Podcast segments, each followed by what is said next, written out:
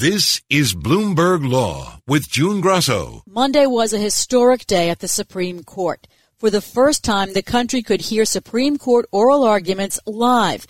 And another first, the arguments were done by telephone. The issue in the case was whether businesses can get federal trademark protection for website names such as Booking.com that center on a commonly used word. We'll hear argument this morning in case 1946 the United States Patent and Trademark Office versus Booking.com. Chief Justice John Roberts started the session as usual by announcing the case, but then rolled out a new format, calling on the justices by seniority in an orderly fashion, unlike the usual free for all. Uh, Justice Breyer?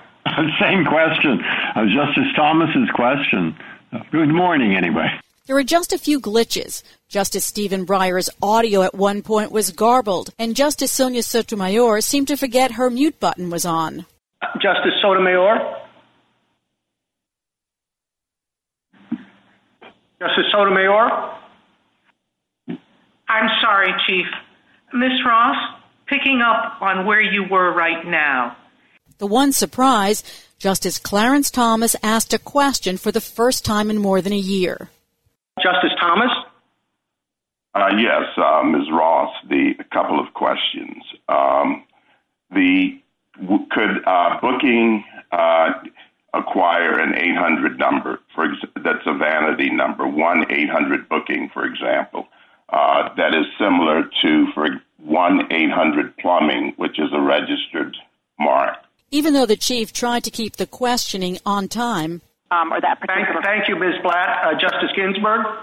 The argument ran 15 minutes past the normal hour-long session. Joining me now is Bloomberg Supreme Court reporter Greg Stohr. How would you rate the first live oral arguments? Well, it went pretty smoothly. It wasn't like the, the usual oral arguments in the courtroom, but for what it was, there weren't any major glitches justices were all able to be heard. They could hear the lawyers. And, you know, we had a couple moments where, for example, Justice Sonia Sotomayor seemed to have the mute button on. So when Chief Justice Roberts turned to her for her turn to ask questions, she wasn't there. And that happened with one of the lawyers as well. And then there were a couple minutes where very hard to hear Justice Breyer. The audio was just bad, but that only lasted a few seconds. And then he must have walked to another part of the room or something. And we were able to hear him. But for the most part, it went relatively smoothly.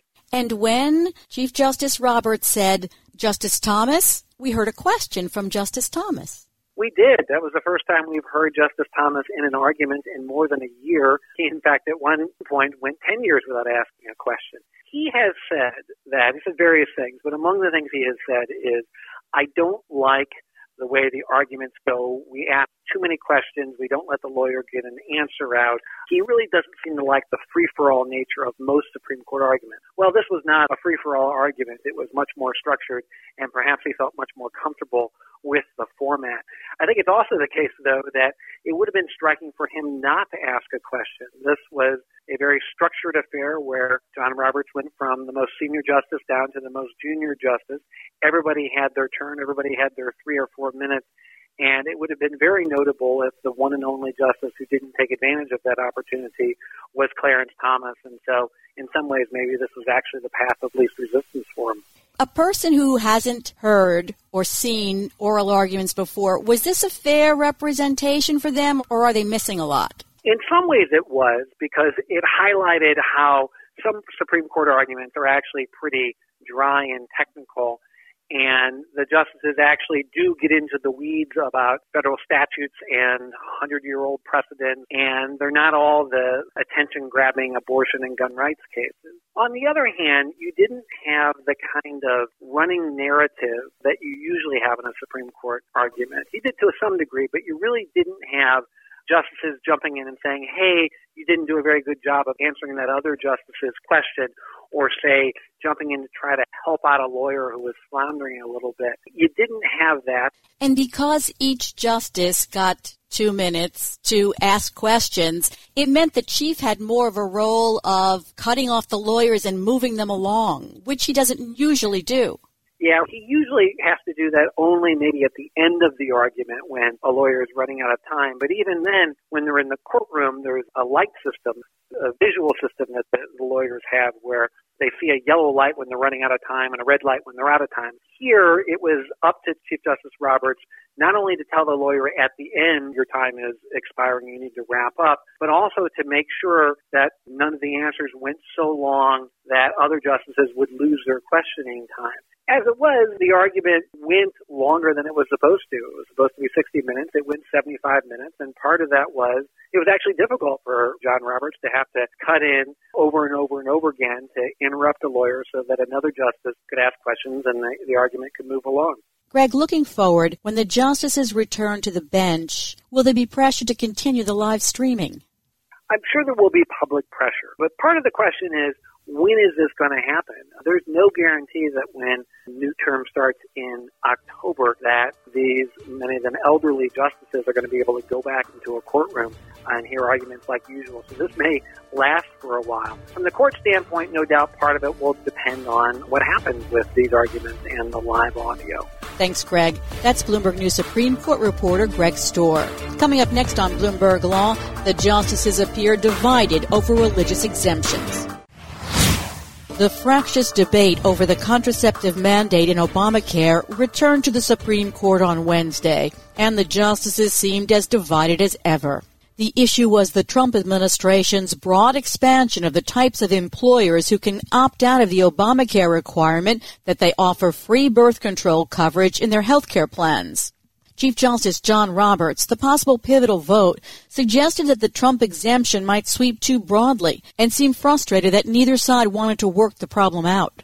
Well, the problem is that neither side in this debate wants the accommodation to work. The one side doesn't want it to work because they want to say the mandate is required, and the other side doesn't want it to work because they want to uh, uh, impose the mandate. Uh, is it really the case that there is no way to resolve those differences?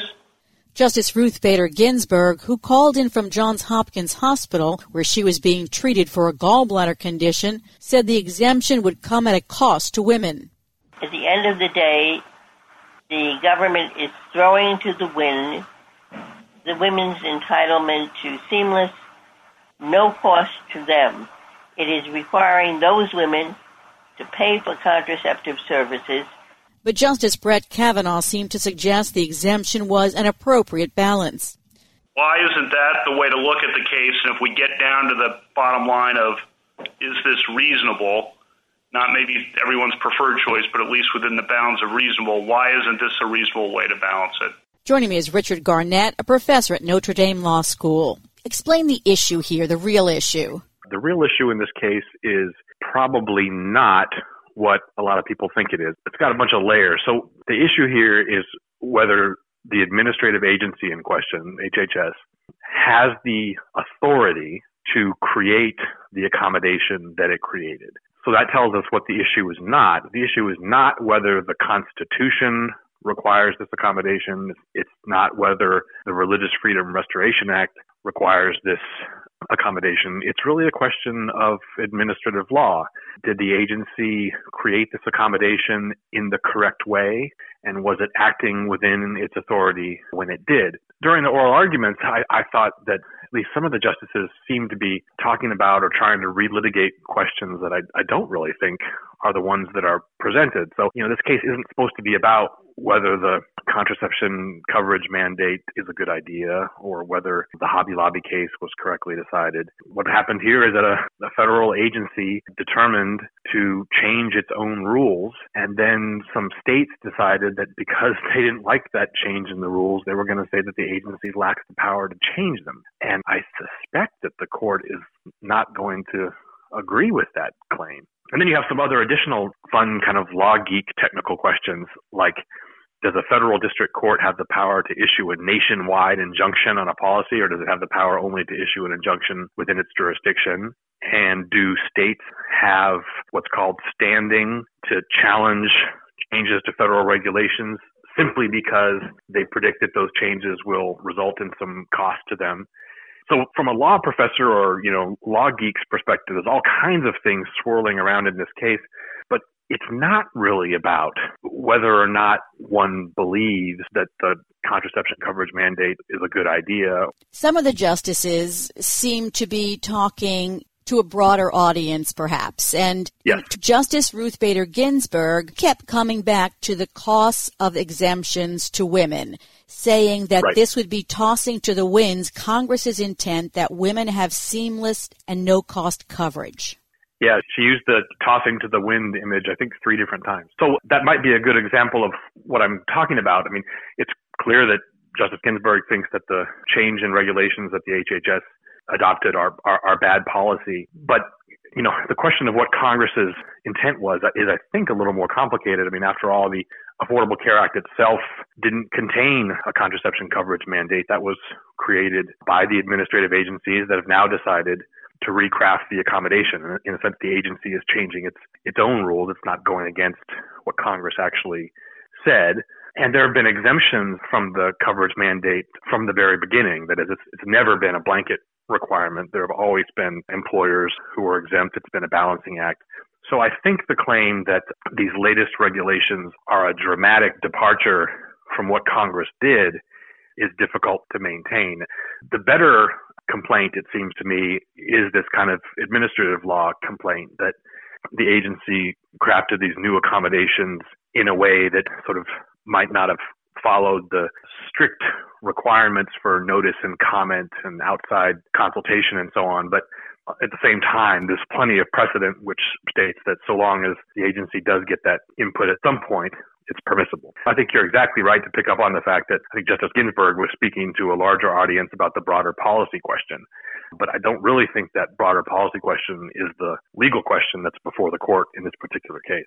Let me ask you something about the broader policy question because according to the states, the Trump exemption allows more publicly traded companies and large universities to get the exemption and also expands it to include not just religious but moral reasons. You know, the court had already ruled in the Hobby Lobby case several years ago that the Religious Freedom Restoration Act required an exemption for a publicly traded corporation. So it is theoretically possible, although as the lawyers pointed out in this case, it's not particularly likely that large publicly traded corporations could try to invoke this exemption. That is, they're not categorically ruled out. But they would have to assert a sincere religious or moral objection to providing the coverage in question. And I don't think we have much evidence that there's a whole lot of publicly traded large corporations that are lining up to do that. On the opposite side of Justice Ruth Bader Ginsburg, we had Justice Alito, who wrote the Hobby Lobby case. What right. were some of the points that he was trying to make? Well, I, I think Justice Alito's main point to be that the Religious Freedom Restoration Act, as the court had already held, requires religious accommodations in some cases, and that what had happened here with this accommodation was not that the agency had decided that it was required, but that it's permissible. And I think in Justice Alito's view, it's consistent with longstanding American traditions to try to accommodate religious objections when one can. And the Religious Freedom Restoration Act is kind of an expression of that policy. And I think he believes that this rule is as well. And that, you know, since it complies with the relevant administrative law principles that the states are on pretty, I think he would say, weak ground in trying to insist that somehow the accommodation is impermissible. It might well be bad policy, but the issue here is whether the agency is authorized to make this change. I took Justice Alito's point to be that not only is the agency authorized to make this change, but that the change, in his view, is consistent with the policy of accommodation that the Religious Freedom Restoration Act stands for. Coming up next on Bloomberg Law, how might the court decide? I've been talking to Professor Richard Garnett of Notre Dame Law School about the Supreme Court's arguments over the Trump administration's expansion of the religious exemption to the Obamacare contraceptive mandate. Several of the justices seemed dismayed that the parties couldn't work the problem out themselves. Here's Justice Stephen Breyer. The point of the religious clauses is to try to work out accommodations because they can be some of the most difficult to resolve disputes and they can substitute a kind of hostility for harmony. So, from that point of view, I really repeat if there's anything you want to add the Chief Justice's question. I don't understand why this can't be worked out. So we have the chief, who some people will look at as a middle ground here, perhaps a deciding vote in these kinds of cases.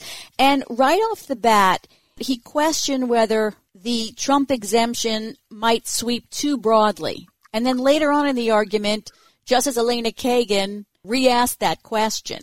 Yeah, I, I think both of them wanted to have that issue kind of out in the conversation. That is, had the, you know, in its effort to accommodate, had the agency kind of gone bigger than it needed to. But I guess my own read, which certainly could be wrong, is that once that's the discussion, then the accommodation is going to be upheld because you're still talking about the broad range of discretion that agencies have within which to move. So, you know, whether or not as a policy matter a particular justice might think that this accommodation is broader than the Religious Freedom Act would require, that's perfectly consistent with saying, but the agency has the authority to do it if it wants. That was kind of how I read it. And, you know, even um, Justices Kagan and Breyer, and I'm not suggesting that they're going to side with the Little Sisters. I wouldn't predict that so much. But I took them in a similar way to be acknowledging that this is a case really about the power of administrative agencies to act within the broad discretion that Congress has given them. And it seems to me that once that's the terrain that the justices are arguing about, that that points in the direction of a of a win for the Little Sisters in this particular case. Well, Justice Breyer said, "Can't you work it out?" Yeah, right. Yeah. And isn't that what the Supreme Court asked them to do? The, yeah, in the Zubik case, you know, if you remember, it was right after Justice Scalia passed away, and the court was down to eight people. And rather than issue a 4-4 opinion that kind of really cut to the heart of the matter, they put together a kind of an eight to nothing ruling that didn't really do much, but basically said, "Go fix this." And I think the litigation position of, of the government, the federal government, and of the Little Sisters is that, well, that's what we did after the Zubik case said, go work it out, we did. And the way we worked it out was with these new regulations, which provide a pretty generous accommodation for those companies, those employers who have objections to this. And this litigation has been going on now for close to a decade. And this is an effort on our part to, to kind of put this litigation to a to a halt and to move on, recognizing that very few employers have actually tried to invoke it and that, you know, for the vast majority of employers, the contraception coverage mandate is not a problem, but this new broad accommodation means that a lot of the litigation, which has occupied so much time of courts, can kind of be put to rest. So I guess that, that's what the, the federal government would say in this case. We, we did what the court told us to do in the Zubik opinion. Obviously, there's always a range of options. The decision can even either be very narrow or very broad. Tell us what some of the options are. I don't think there really are any sort of sweeping broad outcomes that are on the table. This isn't a case where the court's being asked to create a new constitutional right or to reverse a precedent having to do with religious freedom and so on. I think from the perspective of the Little Sisters and of the national government, really all they're asking is for the court to reaffirm that agencies, when they're acting within the scope of the authority that Congress has given them, have a wide range of discretion. Again, the issue here is not whether the Religious Freedom Restoration Act requires this particular accommodation, but whether it permits it. And I think it's likely that it does. Some of the arguments against the accommodation, if they were accepted, would be a pretty big deal. So there's the argument's been made that the First Amendment's Establishment Clause does not permit governments to accommodate religion if those accommodations would impose any substantial costs on third parties. And law professors like me and others, you know, argue about that position, but I don't believe that's the law as it stands. And I think if a, if a majority of the court were to adopt that, that would be a pretty interesting change, but I, I don't think that's going to happen. So my own view is that there's certainly a lot of interest in this case. It's been bouncing up and down a long time in the Supreme Court. It has kind of culture war dimensions and so on. That as a legal matter, regardless of which side wins, it's likely to be on relatively narrow, relatively technical grounds.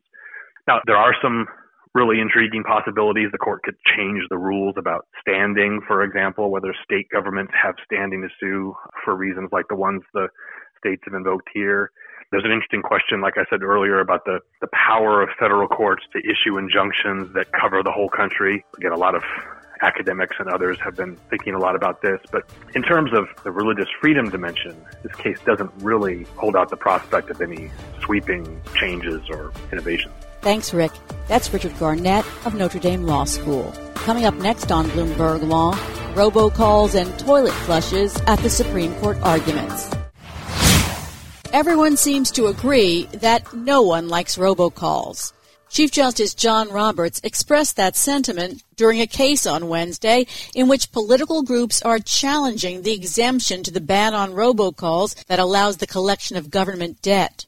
And it's an extremely popular law. Nobody wants to get robocalls uh, on their cell phone. The idea that Congress would uh, embrace that result uh, simply to save this government debt collection, uh, they'd have to be very anxious to be more unpopular uh, than they otherwise would be.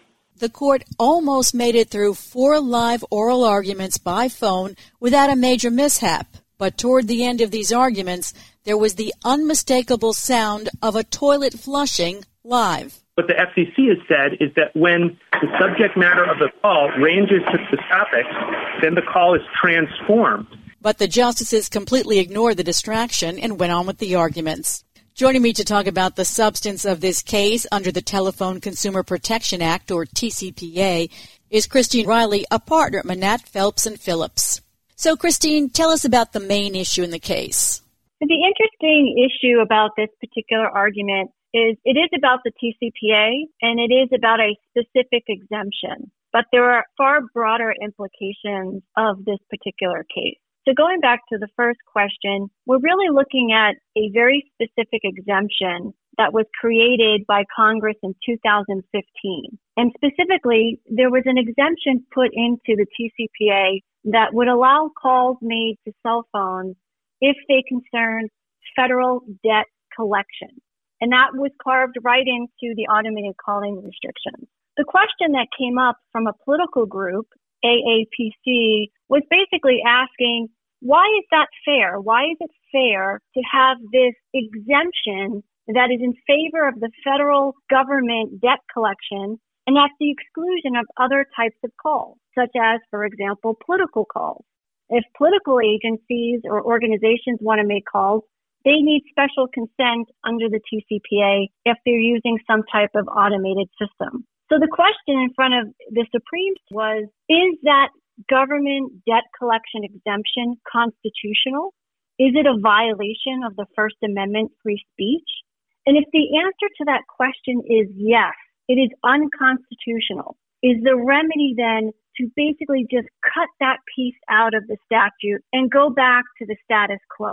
The broader implication, of course, is an argument being made by the political consultants here who say that even if you find this particular exemption is unconstitutional, the remedy that they're asking for is that the Supreme Court get rid of the entire provision on automated calling rather than just cutting out the part that's bad. And that's really where the fight is. Give us a feel of what the justices seem to be concerned about. There definitely seems to be a pretty prominent concern on this particular exemption and whether or not it's what we consider to be content based. Meaning, are you making some restriction on free speech based on the content of that message? And there are lots of questions that get to that particular issue. And that's going to be a problem for the government because they're going to get in this situation where if the Supreme Court's going to say that the standard's going to be one about strict scrutiny and content, there is a good chance that the Supreme Court is going to hold that that is unconstitutional.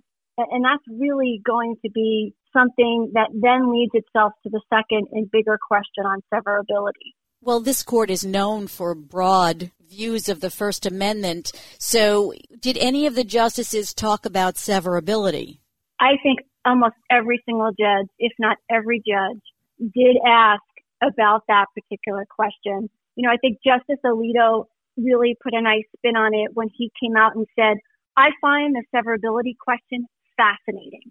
And Justice Kavanaugh came and said, this case, you know, really is about severability. It's about leveling up or leveling down on speech.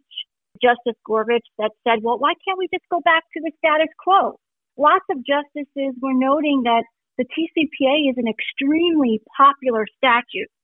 And Chief Justice Roberts noted that in particular, extremely popular statute. And they wondered why a statute that's been on the book for over 20 years, where there has not been this challenge that goes to the heart of the TCPA, and the question they're asking and grappling with is why not just cut it? if there really is a problem on it being a content based distinction and that it's not in conformity with the Constitution, why is the remedy not to just cut it out? And I think that's really where the, the biggest fight seems to be leaning from the justices. Well, there are a lot of controversial cases before the court, and this case isn't that well known, but you can bet that if the justices allowed robocalls now, that would be one thing that consumers across the country would be really upset about. Absolutely. And, you know, I've always said that this case, no matter who you are, what work you do, and as us lawyers say, whatever side of the V you're on, there is a general distaste for having unwanted, unexpected calls to your cell phone. And I think that theme really resonated with the justices. Many of them were making comments like no one wants to get robocalls on their cell phone. And that's from the Chief Justice. Sotomayor made a whole number of comments about how she doesn't like scam robocalls. These are issues that everyone can relate to. And I think that's really going to pose an issue with this particular Supreme Court in deciding whether they take the nuclear option of just cutting the guts and the heart out of the TCPA. Because you have a statute on the book that is extremely popular. It is the source of many private class action litigations across the country. Consumers rely on it. And the really big debate here is, are you going to get rid of a statute that for many people in the country is something that they feel is very important to their privacy considerations? And that's really going to be a tough pill for the Supreme Court to swallow. The idea of just undoing this portion of the TCPA that has been in existence for decades now. So, how do you think the court would be able to get around the obvious First Amendment concerns with the TCPA? I think that it's going to be difficult for this court to get out of the First Amendment issues. There is certainly an appeal to the idea that by making a special exception for the federal government in debt collection, that you are somehow judging the content of those calls. And there is an appeal to the idea of why should that be? Why should the federal government get a special exception for their own debt?